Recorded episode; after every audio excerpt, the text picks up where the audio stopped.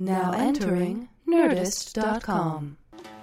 It's the Nerdist Writers Panel on the Nerdist Podcast Channel. Ben Blacker talking writing with writers. Writers talking writing can get pretty exciting. The talk can be enlightening. It's very rarely frightening. Ben Blacker talking writing with writers. Welcome to the Nerdist Writers Panel series, an informal chat about writing, television, and the business of writing television. Each and every panel benefits 826LA, the national nonprofit tutoring program. For more information on 826LA, visit 826LA.org. I'm your moderator, Ben Blacker. I'm the co creator of the Thrilling Adventure Hour, a stage. Sad. A stage program in the style of old time radio available as a podcast on iTunes. Uh, I'm also currently a writer on the CW's Supernatural. Any Supernatural people here too? Good. Uh, we have a brilliant group of writers with us today, so let's introduce our panelists straight away. Our first panelist began his career in animation, writing for such series as Teen Titans and the Jackie Chan Adventures. While he continues to work, uh, while he continues to write for animated series, his primary focus is the hour-long drama, where he's written for Law and Order, In Plain Sight, and Lie to Me, among others. He currently works for Person of Interest, premiering this fall on CBS from the J.J. Abrams camp. Please welcome David Slack.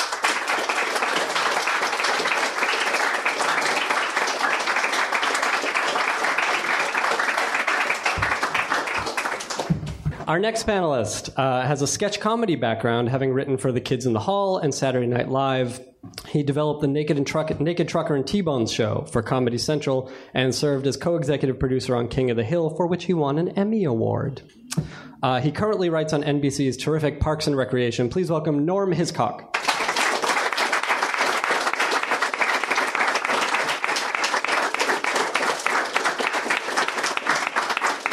Hi, Norm. Hello. Our final panelist tonight began his writing career on the venerated Nash Bridges. He then worked his way from story editor on The Shield, exiting as executive producer, to write on such series as Life, Crash, and Hawthorne. Presently, uh, he's an executive producer on AMC's Walking Dead, Glen Mazzara.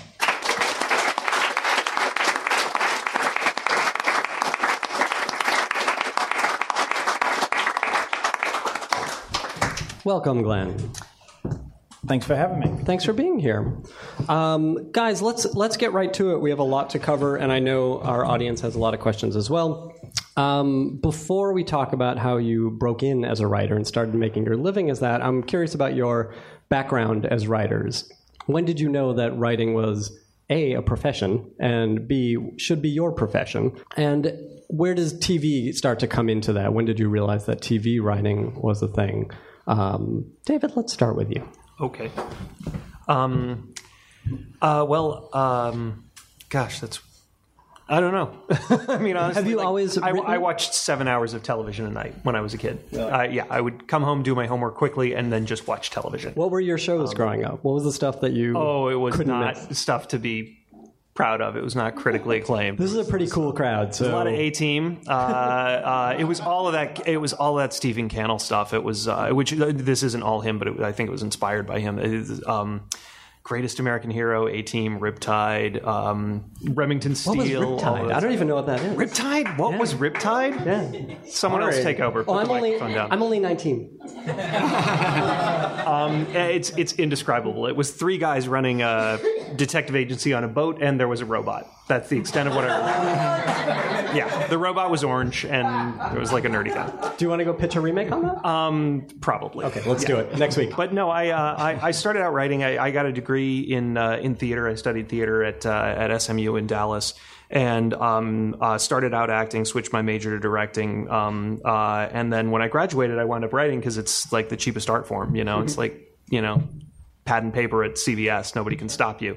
Um, uh, and then discovered along the way that uh, you don't just do what you're good at, you do what you can stand. You know, like I can be in a room for 12 hours, 16 hours. Can I swear? Is that okay? I'll allow it. Okay. Uh, I can. Well, now I'm not gonna because it's weird. um, but I want you uh, only messing swear. around with the way that a couple of people talk to each other, and I don't hang myself. And were know, you where it's like- writing uh, plays? Were you writing TV at this point? no, I was. I I graduated from college in like the heyday of independent film. Uh, like they were literally making Bottle Rocket on the other side of town while I was failing, um, and so uh, so I was trying to write in, independent films, and uh, then came out here and uh, found my way into the first job that uh, that I could get, which happened to be in cartoons, and wound up writing those, and had a really you know great career in animation, and then What was your entree? Let's step back a little bit, but what was your entree into animation? Um, I started out as a PA on the Men in Black cartoon show. Yeah, I, and it's funny because I still see artists now uh, who like I got their art supplies and put their desks together, um, uh, and we're still like friendly. It's just it's fun. It's weird because it's animation's like a small town. It's like there aren't quite as many people clamoring to beat the door down. but uh, but yeah, so I I started out as a PA, and then I, I had a couple other jobs, and then um, uh, ran into uh, somebody uh, that was looking for an assistant for this wonderful guy named Duane Capizzi, who was uh, running the Men in Black show, and I became Duane's assistant, and he uh, he gave me my first shot to write a script on a new show called The Big Guy and Rusty the Boy Robot. That was the first show I ever wrote great- for. that was a great which show. is which sounds silly, but it has really auspicious roots. It's a, uh Frank Miller. Geof Darrow comic book. It's a beautiful. Do you guys know the comic book? It's a beautiful looking comic book. Yeah, it's gorgeous. And the car, the animated series was really great too. Oh, I mean, it looked great too. I, I had fun writing it. So, um, uh, and then that sort of took off and went that way. So, Uh, and we'll talk about uh, your transition to ours in a bit, but let's give Norm a chance. Uh, I didn't know, actually. I had no idea. I took uh, filmmaking at uh, college. It was documentary filmmaking. I thought I was going to be a documentary filmmaker. Where where was this? Where This was in Alberta, in Calgary, uh, Calgary, Alberta, and uh, there was improvising there. There. And uh, I thought I might want to improvise. I had met friends. I met uh, Mark McKinney at uh, University of Newfoundland, of all places, and we both dropped out and moved to Calgary. And we were looking for work. And uh, I, he was funny. I was funny. I never, but I never thought that I would be writing comedy. And we just started improvising. We went to, it was uh, Keith Johnstone, who's an improviser who uh, started theater sports. We went down there and just started performing. And then I started thinking, well, maybe we have to write this material because we were just improvising all the time. And then we started our own show where we would loosely write. We'd write a premise and then improvise uh, the premise. so that's how I got into it. That's how I started. But I hadn't, I didn't, and wasn't until I got hired on Kids in the Hall I thought, oh, I'm writing. And it was, uh, we've talked to a number of writer performers or writers who started out performing. And oftentimes it's, there's a point where you have to make a choice that you're not necessarily going to perform uh, anymore. And sometimes that choice is made for you. Right. But uh, how, did, do you recall that point? Yeah, I went to a couple of auditions for commercials and realized how stupid it was. And, and there were a lot of people in the room that looked a lot like you, and it was just weird. And and so I thought I, I can't do it. And I didn't like I didn't like memorizing lines. I liked going on stage and faking it, but I didn't like to have to memorize lines. But what was great about performing was that you, you're sending someone on stage. And you're sending an actor out in front of the camera, so you have when you when you're uh, on stage, you realize you you could fail, and improvising was all about that. So you, you, tr- you when you're right, you you you write to hopefully uh, give something to the actor so that he's not failing. You know, And was it an easy transition for you uh, to writing. to writing? Yeah. Did you find it came easily? It did. Once I was given the chance, I thought I- in sketch comedy, and I've been. ar- uh, I was also easier because I was around friends, so it was like-minded people. Now, if I'd been put on a show where uh, I didn't have those friends around, I don't know if I would have survived. I was very lucky that way, so that was my end. All right. I have more questions, but let's let's let's cover our uh, territory here with Glen, and then we'll we'll back up. Well, um, I always knew I wanted to be a writer. Like when I was six, I was, you know, making horrible comic books and stuff like that. And then in uh, high school, I started writing some short stories. And I wrote this, and, and you know, they were kind of funny, and I enjoyed them. And my friends and I would make, you know, stupid films and, and stuff. And and then um, and then I wrote this short story. I forgot about this. I wrote this short story, and I was very happy. It was like a Sam Spade film noir thing, and I showed it to my English teacher, who I really loved. And he said, "This is the biggest pile of shit I have ever read." And, how old were you I was like 16. So so uh, so uh, he said, "Well, if you want to write, you have to learn how. You know, you have to go out and you have to read. You have to read this and read that." And he basically wrote down the Western canon for me. so so I was like, "Great, let me get a jump on that, and then I'll go and write." well, that's impossible. So uh, 10 years later, I'm still talking about being a writer. I hadn't written anything. And, and my wife said, Well, you know, if you want to write, I think you have to write. So I said, Okay. So I, I wrote some short stories and went back to what I knew. And uh, I have a friend who's now become a, a novelist, and, and we had a, um, a writing group and I, I spent two years writing this horrible screenplay that was just garbage and and then I, I wrote a play that was um, workshopped at Brown University. My friend was going there and and they you know selected the play and and you know went up every day and I would rewrite it and then they would uh, perform it at night and and and that was a good experience. It was terrifying, but it was good. So, meanwhile, my day job, and I have a degree in English from NYU, but my day job was I was a hospital administrator. My father was a doctor at a, a New York hospital, so I started working on, um, you know, a summer job that then became a career. And I did that job, or I was a hospital administrator basically for 13 years. I was like Radar O'Reilly on speed, if people are old enough to remember MASH. But I was just working in, in ICUs and an emergency room and and I wasn't treating patients, but I was, you know, dealing with the nurses and the doctors and the budgets and the patients and the upset parents and guys with jackhammers who have to go open that wall and, and all of this nonsense. So one day I was complaining to somebody about, well, I, what I really want to do is write, and and um, they said, well, look at all the skills you have of working in an emergency room. That's actually sounds like TV production and TV writing. So I said, "Oh, okay, great." So that's when I said, oh, "I'll be a TV writer," and and that worked out. And and and, uh, but it was really just the idea of being in the middle of chaos. That was a skill I had in my day job, and, and then I was just able to kind of bring the two things together. And how did you start making the, that effort to enter the TV world? Well, this was back in New York, and so what I did was I wrote a spec ER. I found out you write a spec, so I wrote a spec ER, and that was kind of easy to write because I had all this material. So I started, uh, I turned into a giant pain in the ass where everyone I met, I said, Do you know anyone in Los Angeles? And then I would call those people in Los Angeles and say, Do you know anyone who works in TV?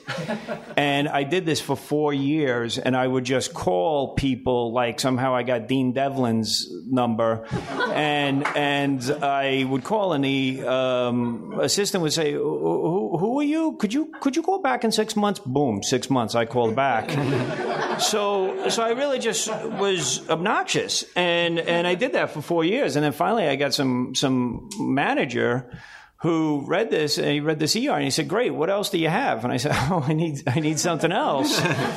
so so I really love Sidney Lumet and and that kind of gritty, you know, Serpico world. I have a brother who's a New York City cop, so so NYPD Blue was the big cop show at the time, and I just said I'm never going to be able to write that. David Milch, the Milch speak. I'm I'm never going to be able to do that a credible job of that.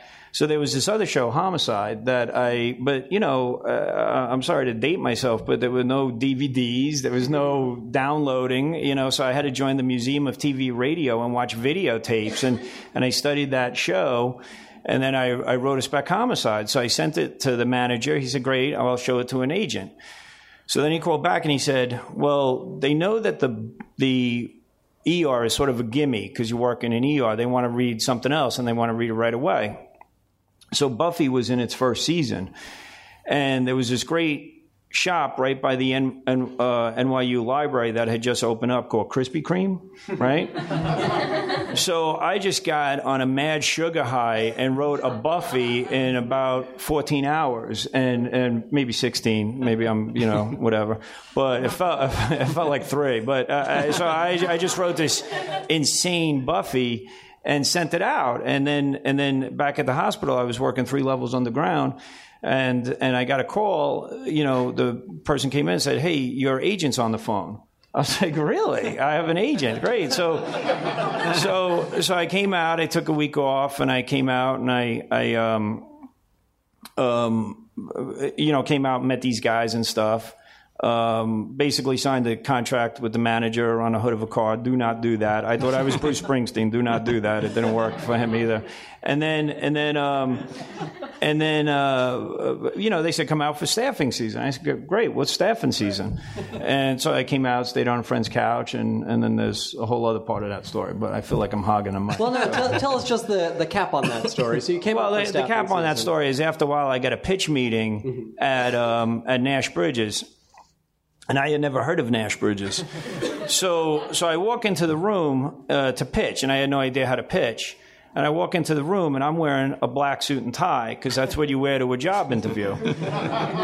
and and uh, Shawn Ryan's there, and he's wearing like a hockey jersey and shorts, and things are hanging out, and and and there's Carlton Cuse, and I don't know if you guys know Carlton, but he's he scares me, and so so he's sort of standing, you know, in front of a a, a, a window, so he's just a silhouette with a booming voice, and there's John Wirth, who then ran Sarah Connor Chronicles and just did the Cape and and some other stuff.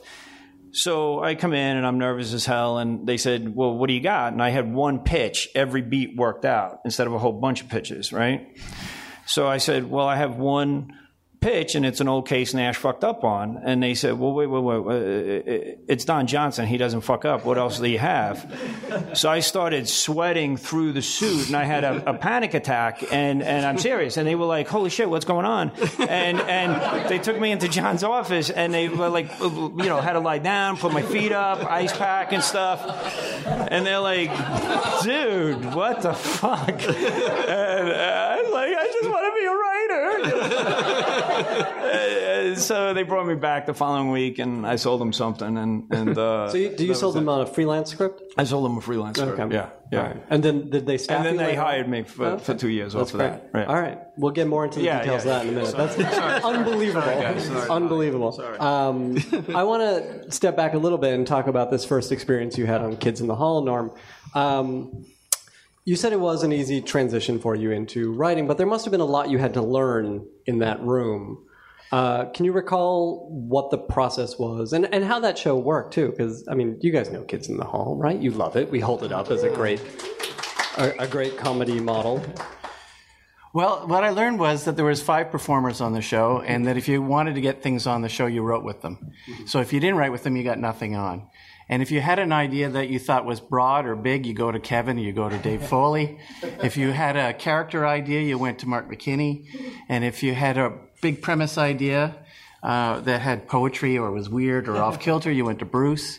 And if you had a gay idea, you went to Scott. and Scott would never take a gay idea to you too, and then tell you you don't know what you're talking about as you're writing. But uh, so th- I, uh, the, you had the, I had freedom to do that on that show. It was great. So if I had a weird premise, I, I always felt like, well, that's not right for Kevin. This is right for Bruce. And if this is this is this is pure comedy, I'll go to Dave. And Dave's a great joke writer, so just take it to him, and he, he'd you know make it funnier. Where, how many uh, writers that were not the, the main troupe? There was just have? myself, uh, uh, Brian Hartt, who was another stand-up that knew Bruce McCullough, and there was uh, Bellini, who was uh, a Scott's uh, friend. And so you went from writing sketch to you did a few sketch shows, right? You Yeah, I did Kids in the Saturday. Night Live, uh, did uh, Kids in the Hall for four years, and uh, then I did Saturday Night Live for uh, three more, and then I just got tired of sketch. So Uh, was just to to delve into this a little bit because I don't think we've had a Saturday Night Live writer here yet. Uh, how was that experience different from Kids in the Hall, or did Kids in the Hall train you well for that? Oh, no, it didn't train me well at all for that. They're Like, yeah, well, we, we were in Canada and no one bugged us and we could write whatever we wanted and they didn't know what we were doing anyway, so we never got notes. And so uh, they went, that's that weird Canada show. That everybody on the show is gay, and so they didn't really. They're care. just Canadian, though. It turns out. And so uh, when I went, it was my real showbiz gig was Saturday Night Live, and then I realized, oh no, I'm really in showbiz now. And and my first uh, pitch meeting was Steve Martin was in the room. He's a comedy hero of mine. And so I, I almost had a panic attack too, although I had to force myself into the room. And I remember just hearing my heart beating. I couldn't hear anything else. I hear, I could see you talking, but I couldn't hear anything. I hear your pitch, and I go, I just hear my heart going, and then that's, and I just getting closer to me, and I just went, I just talked. I couldn't even hear what I said. I saw people laugh, so that was good. And then it kind of faded down, and the next person talked, and then it kind of, I just went, okay, I survived that meeting. That's all I cared about. And then I didn't look like an idiot in front of Steve Martin, so that was all I cared. Did, how long were you on that show? Uh, three years. And how was the experience there? Because you hear So it's, like up and down. It's a real roller coaster ride. So you'll have one, you know, you'll have something on one week and you'll feel like you're a god, and then the next week you'll get nothing on. You think you failed, and then the next week you have something on. You think you're a god. it's like it's so all, all over the map. Uh, so it was really it's it's a rough ride. And the, when I was there, it was like Janeane Garofalo was there, and Mark McKinney was there, and so there was a big turnover. So you had to learn all the whole new cast again. It was when Will came on, and so you're just getting to know everybody again.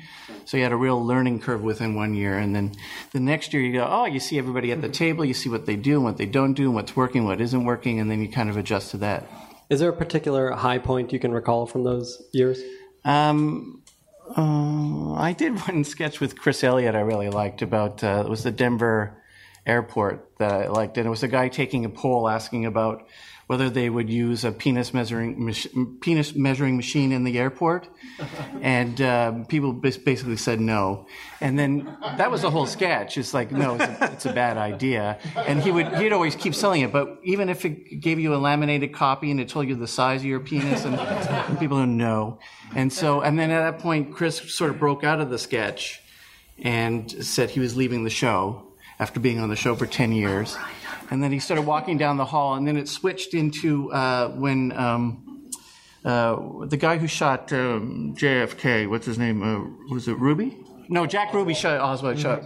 It turned into that. Where they're walking down the hall, and so I loved it because it sort of was a kids in the hall kind of kind of sketch, and it was just sort of a three act little play within uh, the sketch. It was kind of fun to do. Did you find yourself uh, drawn to certain performers at the time? Yeah, like Chris. Chris was a very uh, concept writer, and uh, he was a fun performer. I, you know, I liked uh, Will Ferrell was always great. I liked the women on the show. The women were always great because uh, just a different voice. For Interesting. And how did uh, so then you you made the decision to go to uh, Well, half Greg- hour comedy? Yeah, well, Greg Gan- Daniels phoned me, and then I started thinking about it, and then I, I, I had a, a, a spec script film that I wrote. I hadn't written any half hours, so, and I sent him that, and he said, "Well, come out. I like the script. uh, Let's meet." And I met him, and then I got hired. Right on right onto King of the Hill. Yeah. Okay. Uh, and so how was that learning curve for you King into writing half hours? Oh, it was huge. I, I again, I said nothing. I think for three months in the room, where I just sat there and I listened and I saw what was working, what wasn't working, uh, what you know, and and uh, you, you at, at a certain point, I just you start throwing out ideas because you have to, or you think you're going to get fired. So I started doing that, and it, it, just, it was a great writing room too. So they were uh, very supportive. All right. Well, we'll talk about that room uh, in a little bit. David, you still with us? Yeah. All right. Uh, I'm sorry that you haven't been able No, to no, talk. no, no, no, no, no. I'm utterly mesmerized. tell- Actually, I I forgot know I, was. I forgot I was up here. Yeah, when we go to questions from the audience, you'll have a few. yeah, yeah. Um, tell us about transitioning from these animated series to the hour longs that you're now doing. Well, I mean, you know, an- animation was never what I set out to do. I didn't come here and say I really want to write kids' cartoon shows, but uh, you know, I, I sort of realized that a career in Hollywood is a lot like hitchhiking. You know, you you just say who's going west, and you know, get in that car, um, which. Uh, Thankfully, didn't result in me being murdered. Um, but so I, I would write in animation. I was I was lucky to have a lot of work, and I, I would write about twenty scripts a year. Um, And animation, we haven't talked about it much on these panels, but that it can be grueling. I mean, it doesn't work quite yeah. the same as as uh, primetime. Yeah, well, I mean, you're, you have a lot more lead time because you, you got to get it, you know, over to the animators, and that takes six months. But the schedule, they always start you three weeks late, and you know. But so I, I would I would write a ton, and um, uh, I I don't know. I guess the story of how I got into prime time is the story of there's you know there's no such thing as a bad job, and you don't know where anything's going to lead. Because I, I took a job developing. Uh, a Lone Ranger animated series, which should have been a bad idea because horses are fucking hard to animate because they have four legs, and at that time it was cells, so you get cell shadows and stuff. Um, but uh, this Lone Ranger show had a primetime component that was being developed by uh, Suzanne Daniels, who's Greg Daniels' wife. Um, and she had run the uh, the WB network back when there was such a thing. Um, but she was uh, independently developing this for, I guess it was still WB at that point.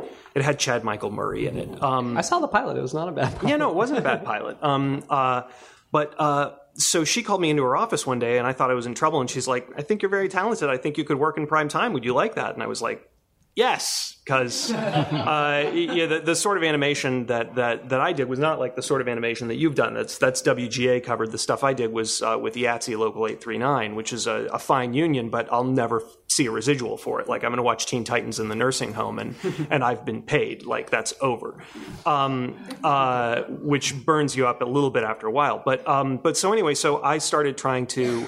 Uh, I pitched Suzanne some ideas, and we started kind of going around. And her deal was at Fox at the time, and nobody at Fox, uh, you know, I mean, I had over hundred credits, but none of it meant anything to anybody in prime time. So I, I sat down and I very quickly wrote a Shield spec, actually. Um, uh, uh, so thanks um, for setting such a great example. Because so uh, so the, um, uh, and the I but by the time it took me like three weeks, but by the time it was done, uh, I think Suzanne had taken a job to like go run Lifetime, and unbeknownst to me, she passed my uh, my Shield spec off to uh, an agent, uh, a guy named Bob Goomer, who was my agent for many years, and Bob took me on and uh, um, made the rounds. I was going to be on a global frequency show that was going to be on WB that was based on the Warren Ellis comic book, and I sold a pilot to Fox, and I thought, okay, those are my two chances at that. So I was about to take a job working on the the Clone Wars series that uh, that George Lucas did when uh, Bob sent me in to meet with uh, Peter Jankowski at Wolf Films, and that's the company that does Law and Order. And I thought, oh, well, this will be a great waste of time. Uh, I'm, I'm, sure they'll be very nice, but they're not going to hire me because I, I, write fucking cartoons. Um, and this was Law and Order. But I, I, went in, and as it turned out, Peter Jankowski had uh, had two boys, and they he watched Teen Titans with them. So he wanted to talk about Raven and Starfire and Cyborg, and and, and so did I. So um, so we talked about cartoons, and he set me up to meet with Eric, Eric Overmyer, who I had studied in school, and because uh, uh he's a fantastic playwright and a great writer. Um, uh, and he hired me, and then uh, and then he was gone before I came on board. But uh, but I I you know started over because I had been running uh, a show in animation, and I started my career completely over uh, as a staff writer on a 20 week contract, and managed to in the 16th season of Law and Order write something that they hadn't done. So um, so that's that's I guess a good stopping point from. I'll take it. The uh, well, I actually have a follow up question. When you when you realized you had to write that Shield spec, Mm-hmm.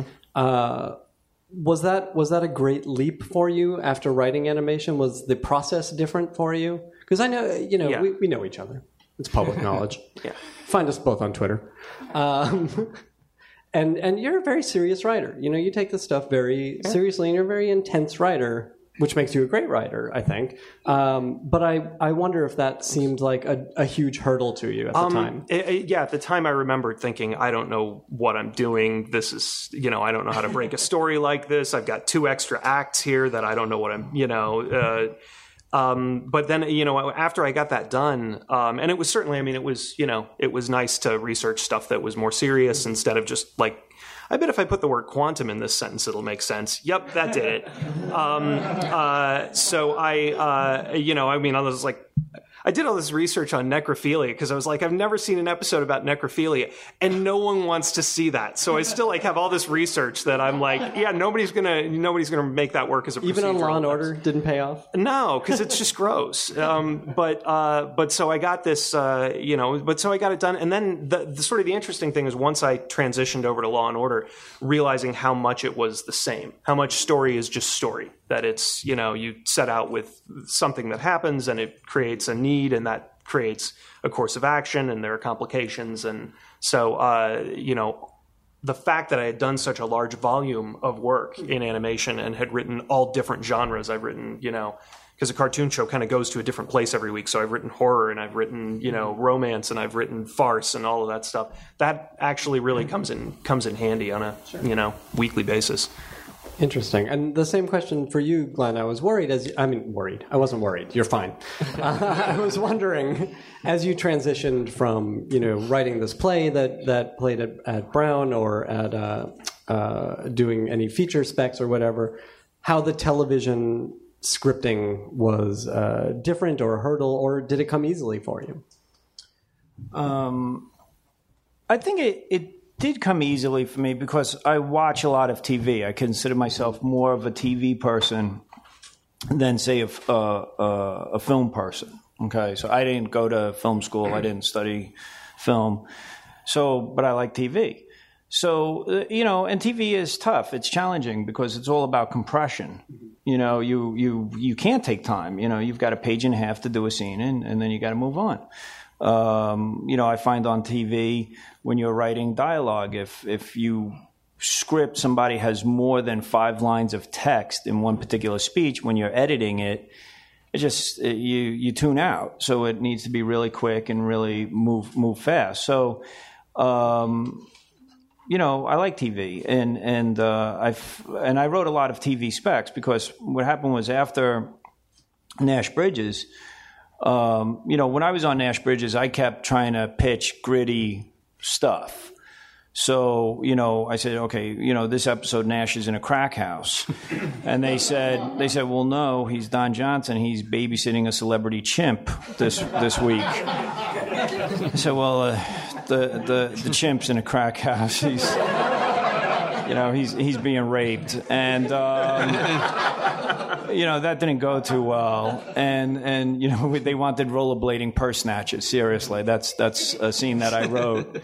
And in San Francisco, you just chase the guy up a hill, and he gets tired, and you go, "Come on, Bubba," pull him into the convertible. You don't even have to get out of the car. So, so so uh, so at the end of two years, I was like, "What the fuck is this? I'm going over. I, I'm, I'm hot shit. I'm going to go right for The Sopranos." Well, The Sopranos was like, "What? You wrote on Nash Bridges? No way." so so uh, so I was out of work for a year and a half, and uh, I was I was um, you know I had a wife and two kids and living on credit cards and and uh, you know it's hard. You know, you, you feel like you, you, I, I see. The thing was, I, I initially had success. I got out here. I got a, a job interview within three weeks. I got a job within a couple of weeks. After that, um, but now that year and a half where you can't get arrested, you know, you really feel, you know, you can become despondent. You feel useless. You don't feel validated. You question everything you write and and I sympathize for people who are breaking in today because it's it's it's really tough. And and I I wrote a lot of stuff. I wrote a um, you know I wrote a West Wing that was fine. I couldn't even tell you what it's about. I wrote an Everybody Loves Raymond. I wrote an Ally McBeal, uh, you know, where one dog eats another one. Like that's obviously not that show. Um, um, yeah, I just wrote. I wrote a, a spec pilot. I, I, I was just writing everything I could. That's an, And- that's an interesting yeah. interesting thing that we should maybe talk about for a second because we've heard over and over again on these panels for people breaking in now. Uh, the advice is often find that one thing that you that is your voice that you know that your is, is the story Well, that you yeah. want to tell. Yeah, I, I have a story about that if I, if I could. So what, what happened was, uh, you know, I still had that manager and that agent, and um, you know, and there were two consecutive staffing seasons that I didn't staff on. So I, I thought, um, okay, well, we need to do a post mortem. I mean, I, I'm really having trouble with my career here, and I. Um, said, well, let's go out to lunch. And usually, when you have an agent, they take you out for lunch and they pay for lunch. Okay. So, well, the guy said, why don't you come in and we'll have a quiet meal and we'll eat here at Gersh. So we ate in the back room of Gersh next to the copy paper, right? So, so that's not good. That's not a good vibe.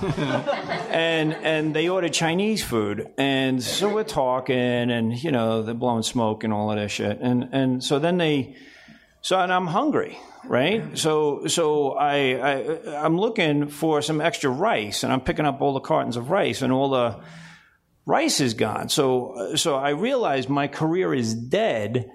Because when have you ever had takeout Chinese food and run out of rice, right? So I'm just like, uh, it's completely dead. So so I said, okay, come on, guys, let's cut to the chase. What's going on?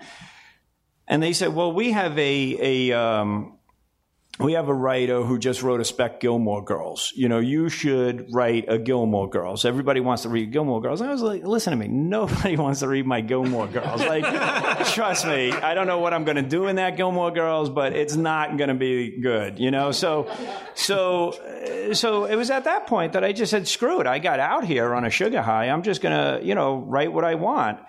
And and it was that and and so I started writing a cop feature, and I I just I just stopped writing for an imaginary reader. Oh, they're going to develop this, or maybe next year they'll need this or this. You know, I just started thinking about what do I like, and and if I like it, I could write it well. You know, what do I like to watch, and and do that. And so then when we got onto the Shield, and and and I was you know, and Shawn was a great friend. I was the first guy he hired. He was when we went to series and stuff, and, and he really stuck to his word, sweetheart.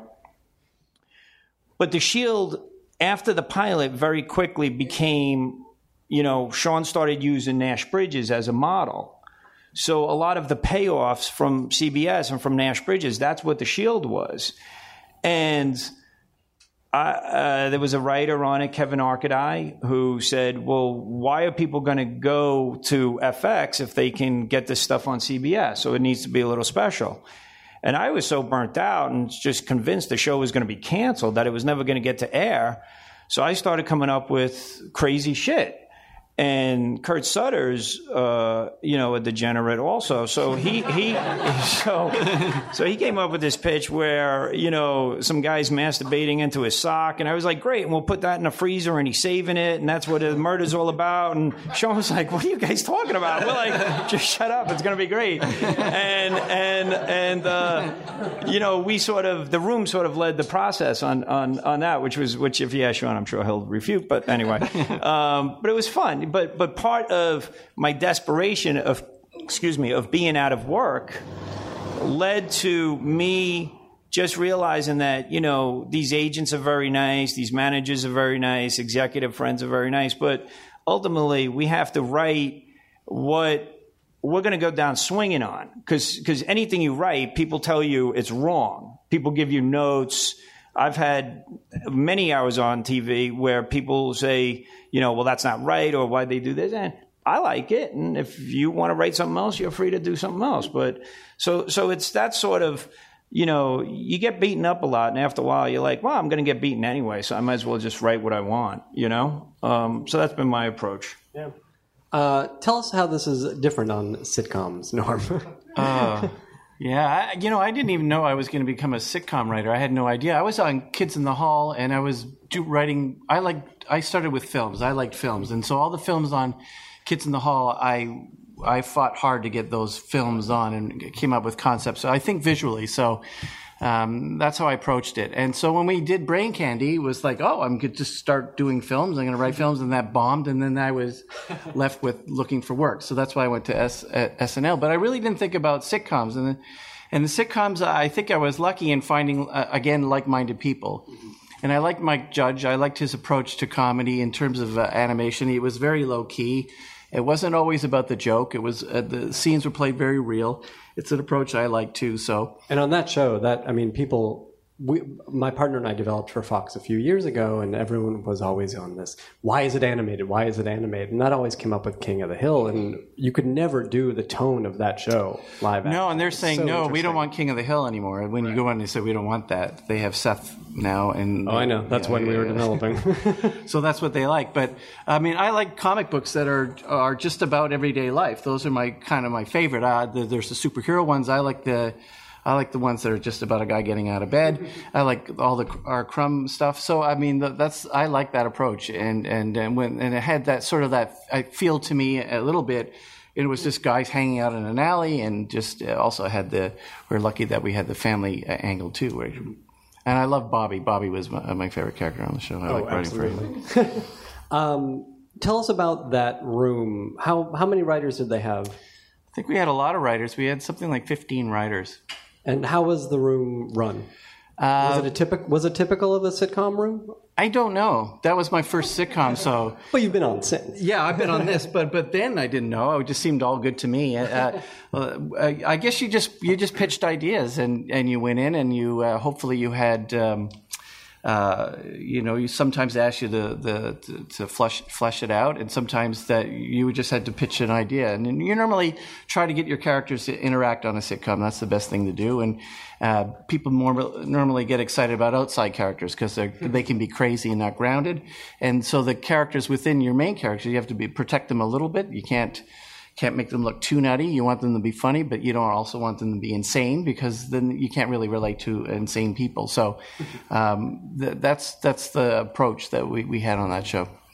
And uh, did you say that Greg found you for that show? He did, yeah. How did that he heard about me through uh, through Kids in the Hall. I think that his wife worked at uh, Broadway Video for, in New York for a while, Suzanne. So she recommended, I think, me to Greg, and then Greg gave me a call. Okay. Um, and now tell us a little bit about uh, Parks and Rec. Well, Parks and Rec is great. We only have eight writers, and Mike Schur is the showrunner. And uh, and so it's uh, Mike also writes on the show. He's uh, uh, which is crazy because he's also has to edit and he's also running the room and he's also.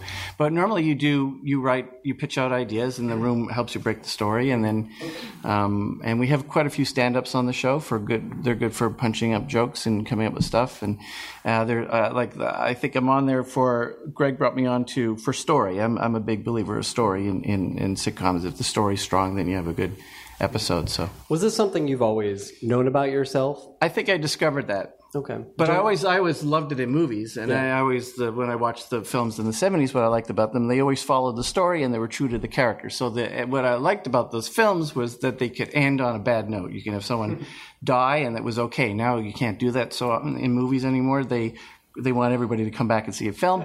But uh, I I like that idea that you can go anywhere where the story takes you. And uh, Mike Leigh does this for me. He's a good, and he does a lot through character and improvising too. So I like his stuff. That's interesting. Uh, David, what do you what do you think is your strength as a writer?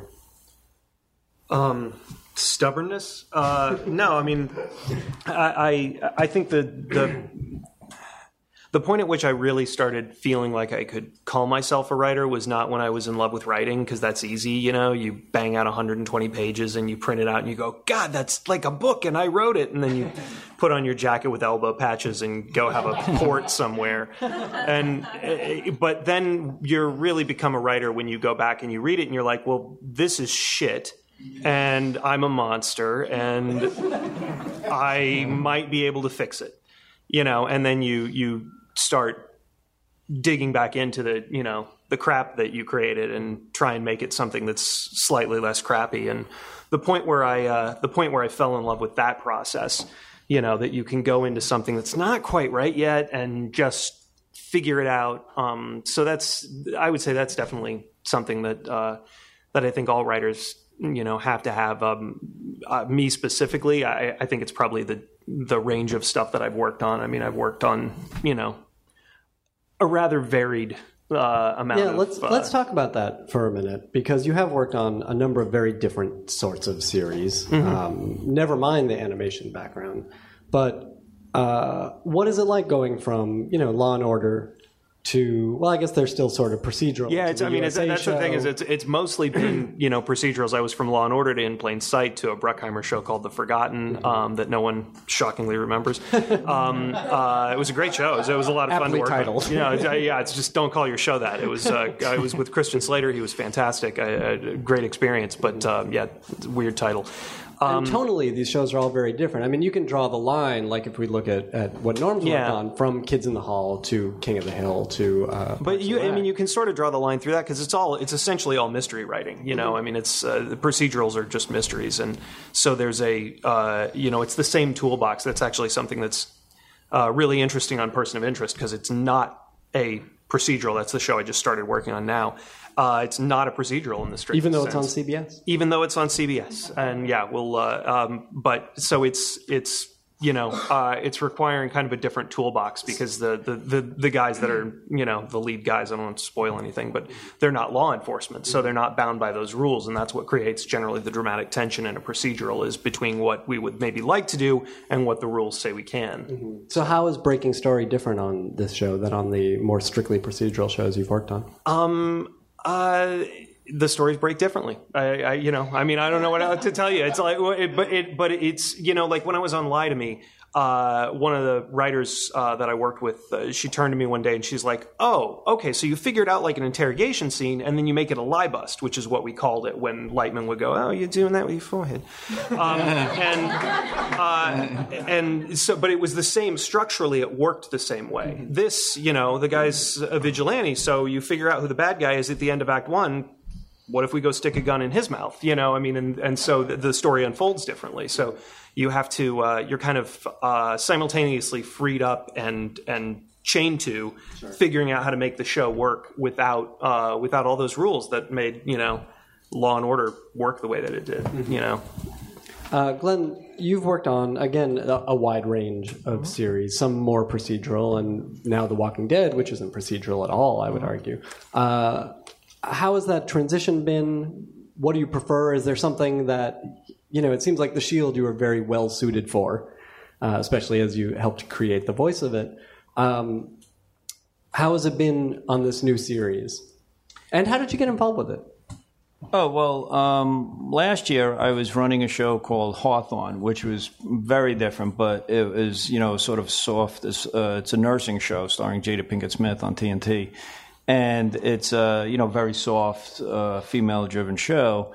And, and I was brought in to kind of help secure that show, you know, make sure that everybody was happy. And, um, and, uh, uh, and also I, I have a hospital background. So, um, you know, I wanted to do one thing, and and uh, some of the other producers and stars wanted to do something else. So at the end of the show, it, it was really becoming. Uh, at the end of the season, it was very uh, uh, melodramatic. I felt and and soapy, and I wanted to do, you know, something about my experience being in a hospital, something realistic. Um, so, so I uh, got a call from a friend, Chic Eglee, who was on The Walking Dead. He was an executive producer, and he said, "Hey, you want to come over and and meet?" And I said, "Well, I'm I'm not available. I still have to do post on Hawthorne." So he said, "Well, just come over and meet." So I went and I met with Gale Anne Hurd, and she said, "So, so you know, I like your writing, and, and when could you start?" And I said, "Well, I can't start for another month." So she said, "Well, well, what are you doing here?" You know, and I said, "Well, you called me," and and and, and it just it just was not a great meeting. But anyway, and I do like Gale very much, but. Um, so then I went back to the office and I was like, boy, that was a waste of time. And then they, I guess they felt bad, so they offered me a, a freelance opportunity. So there were a number of writers, and there were only five. You know, it was the episode plus five. So I said to my agent, "Well, that's a terrible decision on their part. Take it off the table, and hopefully, I won't have to write it, but they could just pay me out or something because some poor writer is going to go without uh, a credit or something." But um, so I ended up getting that script, and just threw myself into it because you know I'm writing this soft nursing stuff that just wasn't working for me, and now I get to write gunshots to the head, and and and you know I had some sister kill her sister. She comes back. I wrote the fifth episode last year, and and uh, and it was just fun. It was just fun, and I like Darabont. I think he's immensely talented, and I saw what he was doing. There was a little bit. I'm sure people have heard of a the rift between Frank and his writers last year, and I could see both sides of that that rift and uh, and I saw what Frank was going for. Maybe it was because I had just been running a show. So we hit it off, and then he he asked me to you know come over and be the number two and, and help shepherd the the scripts, you know. So to get back to the other question, and it's a good gig. I like it. I think this season will be much better, and we're very happy with it. And I, I think it's it's hopefully will be uh, continue to be a success. So the all of the shows I, I write on, I, I, approach it the same way. You know, you have a character has a problem, and that character wants to solve that problem, and, and it's all about the, that need. And I've worked on, you know, this fall I, I consulted on a show called Criminal Minds Suspect Behavior. And I've worked with a lot of writers and I've read hundreds of scripts. I, I, advise everybody read every script you can. Believe it or not, you know the whole thing, I will not read your fucking script. Well, I do read a lot of scripts. Um, I read two today for people. One guy, I don't even know who he is. But you, you read these scripts, you read these scripts, and then you call and you try to be helpful, and you get to flex your story breaking muscles on someone else's script at someone else's expense. So you're not dealing with your own anxiety about if your material is good or not. You see what I'm saying? So you kind of look for fixes, You'll see holes, and you say, "Hey, try this, try that." And then if they do it, great. If they Can don't, I who ask cares? a question? Now, the people that you're helping, do they go, "Oh, that's a great idea," or do they go, "No, I like it the way it is"? I don't care what they say. They, because I've done that a lot where people I've tell them what they're going to go. Well, I like it. When Yeah, you know I go. Well, keep it that way. That, that's a great question. Don't- when, when you're giving notes, sold, you, you give one, two, maybe three notes to help somebody bring it up the next level. Don't give Right. page Don't notes. Don't, give line notes. It's it's overwhelming to a new writer. Just give them. Well, I was thinking maybe you could dress this up or that, and and, and if they take it, great. If they don't, I don't care. So so so um so what I try to do is is approach it from the the character point of view. What I have found, and I would ask people to look at your own material because I just read, uh, like when we were staff on Walking Dead, I read maybe seventy scripts, and what I find is a lot of people are writing stories about revelation, about where the main character is passive, and you know they're a low level analyst, and then all of a sudden they find out their boss is involved in a, a plot to take down the president or something. So it's all that zoinks moment. Um, that's not good drama. You know, if you look at Tony Soprano, you look at Vic Mackey, you look at Nurse Jackie, you know, those people are the most interesting people in their world. It's not about a satellite discovering what that other person is doing. And and I mention this because I feel like a lot of people are writing that, and I find in development executives want that. They all want, you know, that that kind of thing. Uh, where people are discovering it on the CBS show, I felt that's how we were breaking the story there, and and there was one poor guy who who developed this this uh, episode and I just said, you know, I hate to say this, but Forest Whitaker has an Oscar. I don't think there's one scene he's going to enjoy playing there. So that didn't go too well with that other writer, but we ended up becoming friends because he saw what I was going for. You know, you want to give the the actor some meat to play. They don't want to just look like Sherlock Holmes. You know, they want to be tortured. They want to, you know, um, um, have character stuff to play. So I like writing that, and I'll just keep writing it. And and you know, I'm probably not a good guy to write Lost or something that's coming to a big revelation. I'm I'm not that writer, so I I there's enough character stuff out there that I do, and uh, if you've got a, a a show that's not based on that, then you know I'm not the guy you'd want to look at. That's really it's great advice, and I had never heard it put quite that way. But that's really smart advice uh, for anyone working on an original spec. Um, very briefly, let's. You touched on uh, writing for an actor. Norm, what has been your experience in writing for actors? Uh, because I had to do it right from the start, it's great, and I like being in the room with them, and I like working with them.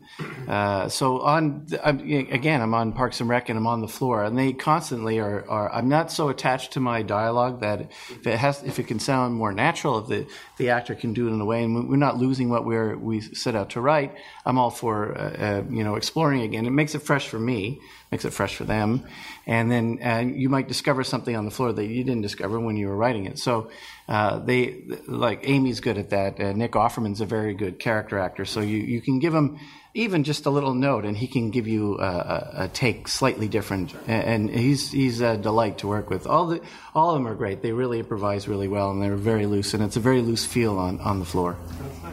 And yet, uh, still pretty serious, I would imagine. Uh, yeah, I mean everybody. I mean everybody is. I trust them to do their jobs. You know, they're very. We hired these people because we thought they were the best, and so I just think that oh, Amy, how I'm not going to do it better than Amy. Well, why would I tell her what to do? I mean, I she if she comes to me and says, oh, I, I feel like this isn't working, or I, I'm not sure I'm getting the joke, then I'll try and help her then. But I trust them to to know what they're doing. Uh, I feel that's the the feeling on the set. Uh, I'm more curious to hear from you, David, about writing for directors. Is there is there a way? Uh, you know, TV directors don't often get their due. There are some great ones. There are some bad ones, as in anything. Um, is there a way to communicate on the page what you want from a director? Well, it's it's funny you pose that question because it would like it, you know in animation uh, you the scripts are a lot more descriptive. If a character is going to pick up a pencil, you have to put that they pick up a pencil and capitalize that because somebody's got to draw that pencil, and that pencil has to be shipped to Korea where they can animate that pencil. So you you know, and I one of the first shows I wrote a, a lot on was the Jackie Chan Adventures, which was a stunt driven show. So uh, we were writing really really complicated fight scenes and calling out the shots. And I went from from that sort of writing to Law and Order, which is you know uh, you know McCoy and Borgia walk and talk dialogue. cut to, you know, and uh, so to to dial that back. Uh, after spending you know six years in animation, really honing a sense of, of visual style on the page, um, so I, I definitely try to. I, I mean, I think the thing that you want to create for a director is uh, room for them to do their job. So first of all, don't write too damn much. Uh, you know, it's it's it's easy to be verbose. It's hard to be brief. It's hard to cut the stuff that you love, but that you know you're not going to have time for in in post. You know, and and it's a lot of times you'll shoot that stuff at the expense of extra takes, at the expense of a scene that uh, that would maybe uh, lend some visual uh, appeal to it, which in, in television I think we're far too frequently lacking. If you looked at the pilots that were going around this year, there were so many written in a very cinematic style by feature writers. One the one I'm working on was written that way. Um, uh, and so I think that you know we're a visual medium, and I think in a, in a writer-driven portion of a visual medium, we can tend to forget that. But then the other thing I would say about writing for directors is uh, I, I'm I'm very much in the camp of producibility. Like I like to start out thinking about okay, how am I going to make my days on this thing? I've got you know I like person of interest it's crazy we're two days in six days out. That's not normally. Normally you're you know four days on your standing sets four days out something like that. Um, and so you got to think, okay, how am I going to break this story in such a way that I don't break the budget at the same time? That we spend the amount of time that we need to spend on the sets we need to be on, but it still goes to an interesting place, and there's still money left over for if it's going to be a, you know, if we're going to shoot a nightclub scene, are we going to be able to afford 80 extras, or are we going to be able to afford 200 extras so it looks like an actual nightclub? Um, so there's there's all of that kind of stuff that uh, I find that if you communicate well with your production, you can uh, in the script phase. Um, create something that uh, when it, by the time a director walks into it, there's a lot to work with, um, as opposed to because I mean it's tough for directors. They you know they they uh, you know they don't. There, there'll be one director who stays on the show and works there all year, but most of them hop around from show to show, and they're they're incredibly creative, incredibly talented people, and you know they might be directing something that has a shot at winning an Emmy one week and something that probably does not uh, the next week. And so uh, I, I, just try really hard to make sure that something's rewarding. And then on set, I think it's about remembering that uh, from the perspective of everybody there, one person needs to be in charge, otherwise it gets confusing. And so I, you know, I, I talk to the director, and the director can go, you know, and I'll, I'll dig in if I need to. Um, but you really have to. Uh, you have to let them do their job. I mean, and I'd say that's true of everybody. You have to you know, I, I, think if you're managing things well, you're creating good opportunities for other people to do their best work, um, and not trying to do everything yourself. That's great advice. Uh, person of interest, you guys go to set. The writers are sent to set on their episodes. We'll see. That's the plan. we, we start shooting in a like a week and a half. But the so. promise is there. Uh, probably. Right. Yeah. And yeah. Parks and Rec, obviously, you guys do. Do you shoot uh, Walking Dead in Atlanta? Yeah, it's it's shot in Atlanta, and uh, we were planning to send writers there, but you know, it's it's uh, we've had budgetary problems. Uh, you know, there's a lot of uh, prosthetics and makeup and stuff like that. So we're not sending writers to set, and I, I think you lose something. I, you know, I, I, I uh, listen. I, I don't want to go to set. Atlanta's humid and hot, and those poor people are covered with ticks now and stuff. And, but um, but you know, you're there to support the director. You know, you you sometimes you see some chemistry or some some connection that uh, you know, and I'll pull the director aside and I'll say, you know, can I offer something, and then and then tell them what you're thinking, and then it's up to them to direct. You know, I don't think a writer on set should be directing over somebody's shoulder. That's not, you know, chances are you don't know how to do it. You're just going to screw it up. So so let the director direct, but you could be an extra set of creative eyes on on the thing, uh, you know, on the set. So. Um, We'll see. We'll see how it goes. You know, we just had, I just watched uh, an episode, and you know, you didn't need a writer anywhere near that. The Director knew what he was doing. So, uh, so we'll see what happens. Uh, very briefly, before we we're going to turn it over to the crowd in a minute. Um, you guys have all developed uh, for yourselves and for various outlets. Uh, is there one that got away for you that you thought to yourself, "This is the series I really want to do"? Uh, but it wound up going nowhere for one reason or another. Well, there's always ideas that I think are really good that I want them to do, but it has to somehow uh, connect. It's all timing too. You know, if you're if you're just ahead of the curve in terms of pitching something two years later, something can be that you pitched two years earlier can be p- pitched two years later, and all of a sudden it's on the air, and you go, what the hell? So you're just, it's just timing. It's also when you're hitting, when you go into an office, you could be talking to someone one week, and then next week the next week that person isn't there anymore. So it's it's it's frustrating that way. I mean, I, there's certain ideas that I pitched one to HBO, and they liked the idea, and then it fell away. Um, but I'm glad I got a chance to write it, and I'm glad they shepherded along and at least uh, entertained my crazy idea that took place in space. So, uh, you know, Can you talk about what it was? Nothing crazy about it.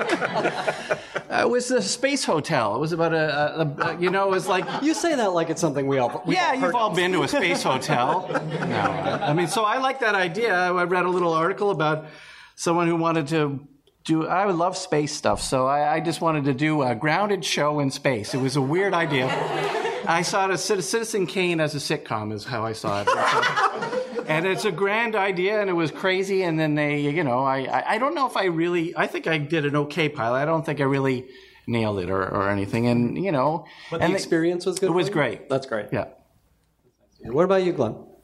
Um, yeah, I, I have one that, um, uh, you know, I, I wrote a pilot last year for Fox, and um, we went in and we sold it in the room. And Peter Tolan, who's a you know terrific writer, and he was sort of attached as a producer, and. Um, uh, you know, imagine the tone of Rescue Me in a hospital setting. So, so we went in and we sold it to Fox, and everybody was all excited and uh, slapping my back. And I was like, why, why did we sell this to Fox? You know, because uh, unless there's a ghost or a dinosaur, I don't think Fox is going to shoot this. So, so we, uh, so I wrote the script, and I loved it. It was my favorite script. I think it was my best script. And um, then, uh, you know, then the, the notes came back, and they, and I was taking their notes. And then they were just about, I, I believe, to greenlight it to shoot it, but they wanted, um, you know, basically turn it into House Two. And uh, I said no. I just said, you know, I don't, I don't want to do that because if you want House Two, you can shoot this, but it's never going to be House Two, and so you're never going to put it on the air. So, so I pulled it, and uh, the studio was pretty annoyed at that, and and. Uh, you know, so I still have it, and and you know, I'll get it back from Fox, and I'll shop it around, and so that's one that I, I really love. You know, I, I just I just love that. I love those characters, but having developed before and being disappointed, I was like, eh, you know, that's okay. At, at least at least. Uh, uh, you know, I, didn't want to see that one killed, so I sort of hid it in a bushel basket. You know what I'm saying? So, Smart. What about you, David? I, I would just say, ask me that question again when my career is over, because you know nothing ever really goes away. That, that said, there is one thing. You've al- that's- yeah, you've developed Yeah, no, there's there's there's something that I, is an idea I had shortly after college, and at one point I I had to fight to get the rights back to it, and I. Uh, uh, wrote it uh, as a spec, and it's it's sitting there, you know, and it's like it's it's gotten me other jobs that Mm-hmm. that spec has, but it's uh, you know uh, hasn't hasn't finished its lifetime yet, you know. So I'll just you know keep working on it and or maybe find some time to work on it. Thing needs a rewrite, but it's a secret, though, yeah, right? everything's a talk about secret. Look where I work. That's fair. All right. Who ha- who has a question here? For um, for Glen, when you wrote your shield that's serialized, um, what do you do when um, when the spec that you wrote kind of is impossible because the show comes back and goes a different direction? Can you still Oh, use okay. that? Let, let's let's talk about that. Because well, um, I wrote a uh, Spec Sopranos, and uh, right at the well, like during the first season. So everybody said, "Well, that's crazy," you know, to do that because you don't know where it's going or what's happening. You just pick a point. You know, you can't possibly imagine. You you can't figure out what writers are going to do. You just have to pick a point and and try to make it um, standalone. You know, don't you know? Like, let's say Sons of Anarchy is a very serialized show. Okay, it's a biker show, and they do shit every week. So, uh, so that's not that hard to figure that out. You know, you just go and you do that, and you sort of have to ignore the mythology. You know, that Buffy that I wrote. I guess there was some larger uh, mythology, but you know. Um, um, uh, you know, I knew she had a relationship with Angel, so I sort of made that the emotional core of that script. So you find out what what is special about that show and then write to it. Always write about the main character. You know, sometimes I know people in a spec shield would write about Dutch and Claudette or whatever. That's interesting. That's not what that show is. It's about Vic and a strike team. Um, and, and, and so I think you just have to you just have to write it and, and therefore i would not spend a lot of time on it so some people spend months writing a spec uh, if you're a tv writer you have to learn how to write fast so I'd break something quickly and I'd write it. You shouldn't spend more than two months writing a spec, I think. You know, you move on, get it done, and get on to the next one. Um, because, you know, at some point you're just not, it's an impossible task, you know, so, and expect, and, and, you know, I wrote a scene for my ER and then this is true. It sounds like bullshit. And then that night, that scene was on. So that was sort of disheartening that I lost that storyline, but it made me feel like I was in the, the right ballpark. So you just have to sort of jump in, you know, and, and just just do what you can.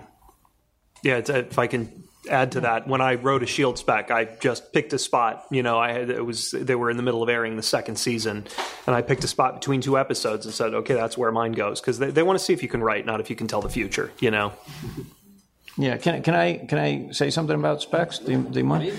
Um, you know, the things about about specs is, uh, and this this is my advice because I guess most people here are working on specs, or is that is that accurate?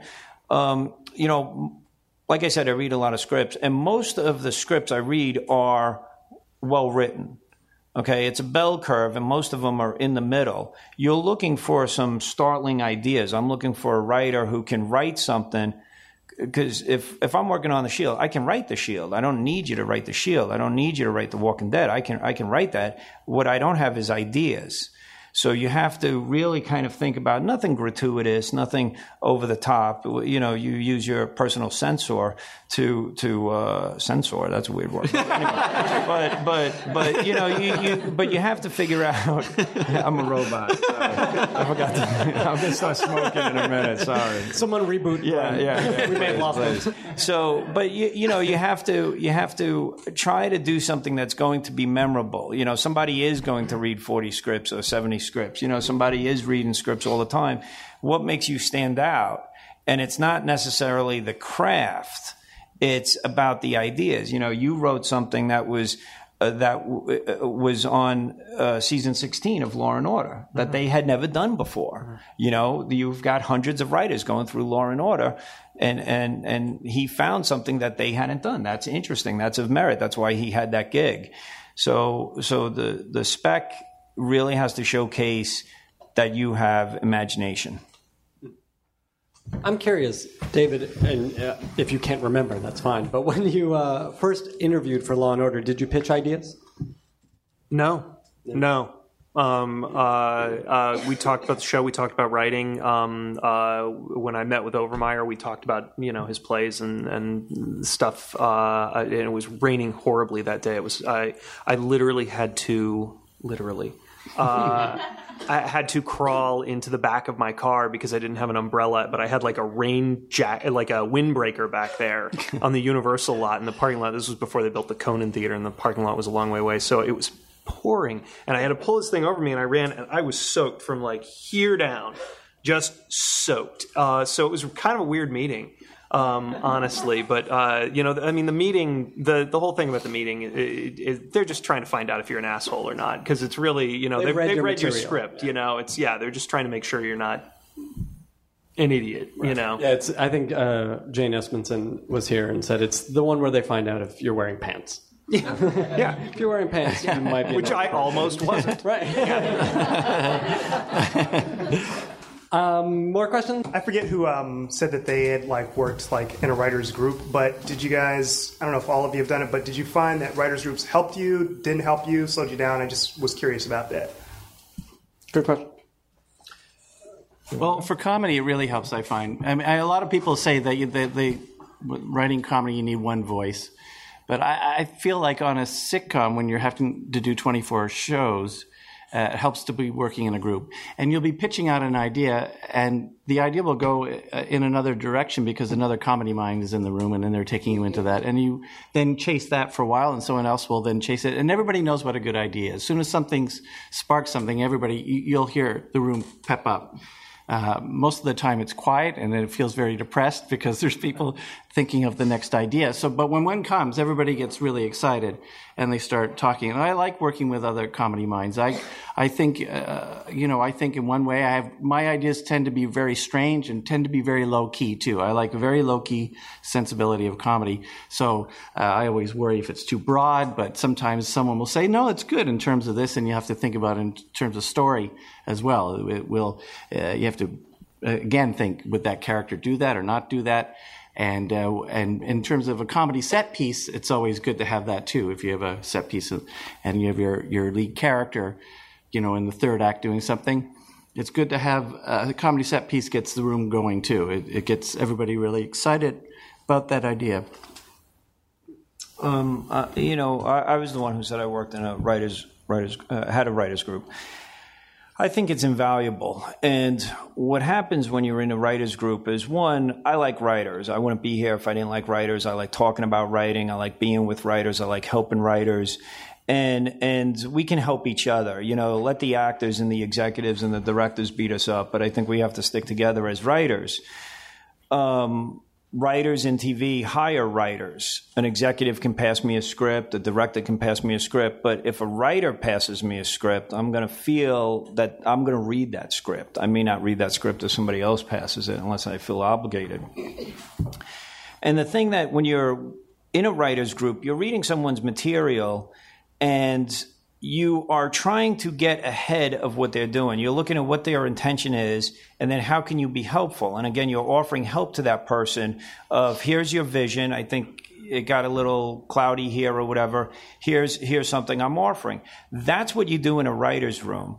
See, what you don't do in a writer's room and what people think is, oh, I'm here to mine my personal experience and, and give you material. No, you're there so that the showrunner can exploit you. You're there to generate mm-hmm. ideas. You're there to think about what's the showrunner doing, what do they like, what don't they like, and get ahead of them so that you can give a pitch that they feel they can write because they're the best writer on the staff because that's what they're told. So, so you see what I'm saying? So, so you're just trying to generate a great idea that someone else is going to take credit for. That's sort of how it works in a, a writer support group, but it's a lot nicer, you know?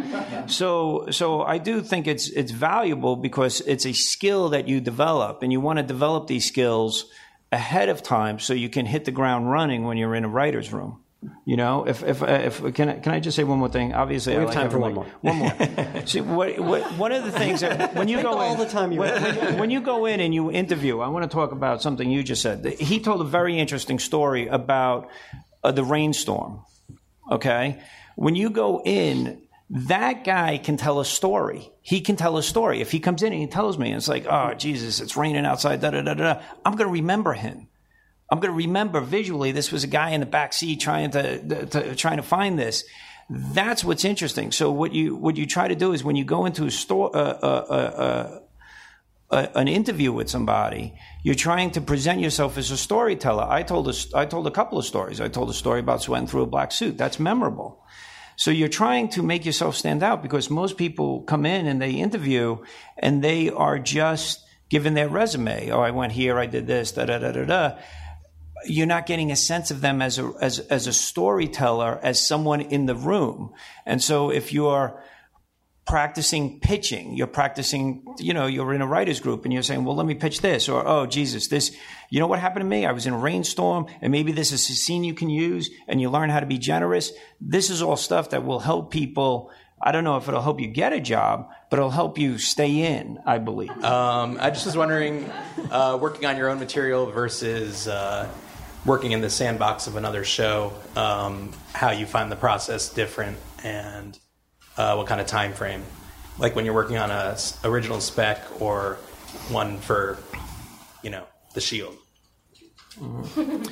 Well, I just know that when you're writing your own, or you're writing a pilot, that the that there's the possibilities are endless, right? So it's it's it's exploring all the possibilities and then deciding what your world is. That's the really tough. And I think when we, I was on Parks and Recreation, that the first six shows we had six shots at sort of discovering what that world was and who these characters were. And and so that's a luxury. If you can get the time to do that on one pilot on one they want everything in that pilot which is crazy. Um, you can't do it. But my, my thing is if you tell a good story and you have interesting characters and you have a hint of what's to come that's enough for me. I, I will tune in the next week to see again if it's going to be interesting. If it isn't then I, I tune out. But uh, like uh, that's all you really have to do. And i find the possibilities really good like exciting but also scary because there's so many and when you're doing your own pilot. But when you figure out a show then you kind of know the world. There's a like a, a sweet spot on a show where you're kind of discovering the show along with the audience where you're sort of discovering what your who your characters are and what they are. And so it's it's going on. Now we're into our fourth season and we kind of know what works and what doesn't and it was the same on Kids in the Hall. You kind of become aware of what's working, what isn't, and so you have to fool yourself into uh, once again re, sort of discovering the show again and opening up the characters a little bit more, but not also losing the sense of who those characters are. So I mean, both both are find very exciting. I find one once you you find the characters, then you know, oh, she does this, and that person does that, and then when you put them in a room together, they act like this. But when you have two characters that you know, like I wrote another uh, pilot, uh, I knew all the characters. It was about uh, drug dealing altar boys, and I. I I knew all the characters in that world, and I knew, you know, I it was like I'm, I grew up Catholic, so I knew that world and I knew everything. But uh, when you when you're writing a pilot, like a, just a family sitcom or something, you you try to take from your life if you can. Uh, but at the same time, uh, it's like if it's a, a world you don't know and you're creating those characters, and then then you're sort of discovering with the writers that you bring on and you bring into the room. You guys want to talk about creating your own? Well, it's, I mean, it's, you know, uh, spec writing and pilot writing is a little bit like this. It's kind of, kind of the hardest writing there is because the deadlines, you know, are more flexible or non-existent. At least, you know, you know, when I'm doing a pilot now, if it's not something wholly original, uh, I generally pitched it. I have a deal in place, and I know that I will get money if I finish it, which helps. Um, uh, you know, the, the thing you're talking about, that sweet spot. Yeah, there's an amazing feedback process when you're working on a show that already exists because you've seen what the actors can do, what they can't do. I, I remember on Law and Order, I, I learned that uh, Sam Waterston was just always at his best when you put his back to the wall when he had to do something that he didn't want to do but that was the it was the thing that the job required but that his heart told him was wrong when you could write those scenes sam who's an amazing actor would just kill him um, and you don't have that when you're writing a pilot you know you maybe you have an actor in mind but you don't know you know how they would actually perform it because it's just an idea about this person that you saw in this other thing and so uh, so it's a lot more challenging, uh, you know. Frankly, I mean, writing for a show that already exists, where you have production deadlines and stuff, you you know, you think of it because you have to. It's remember that thing in in high school where you learned about like gas that it expands to fill all volume. Writing sort of like that, you know. Like if you have uh, if you have three weeks to write a script, you'll get it done in three weeks. If you have three months, it could not be done in less than three months, you know. And if you have if you have three days, I can get it done. So it's just you know, uh, it's definitely I think and and I mean that not just about the, the schedule, but also the creativity. That uh, this, I think, I don't know if you guys would agree, but I think the sad truth is we all write a little better with a gun to our head. Mhm. You know, like when there's some sort of deadline, there's some sort of pressure. You just, yeah, I hate it, but you do better work. Yeah, I avoid writing a lot. Yeah, yeah. I'm doing it now. That's why I showed up here. You know, um, you know, last year I, I worked on, um, you know, Hawthorne, this Criminal Minds spinoff, and and Walking Dead, and I wrote a pilot. So I worked on four shows, and I probably, you know, helped break or write, uh, you know, twenty five hours of TV or something like that. You know. This year, you know, Walking Dead, you know, Darabont has got it very organized and it's kind of a cushy gig. Um, you know, I haven't written anything, you know, and so, and I've got ideas and I'm going to do this and I'm going to write a big feature and I'm going to write a miniseries and, and you just kind of walk around and, and, and then the stuff becomes its own whirlwind and, and I'm back in that zone where, you know, my wife says, well, what are you writing? You know, and, and it's, and it's easy, it's easy not to write. There's always a movie to catch up on or one of my kids to play with or whatever it it is. So, so just yesterday, you know, I was, uh, you know, I was talking to a writer on on the show the other day. This guy Scott Gimple, who I think is immensely talented, and and uh, he said, you know, why don't you just take some of these ideas and just write spec uh, pilots?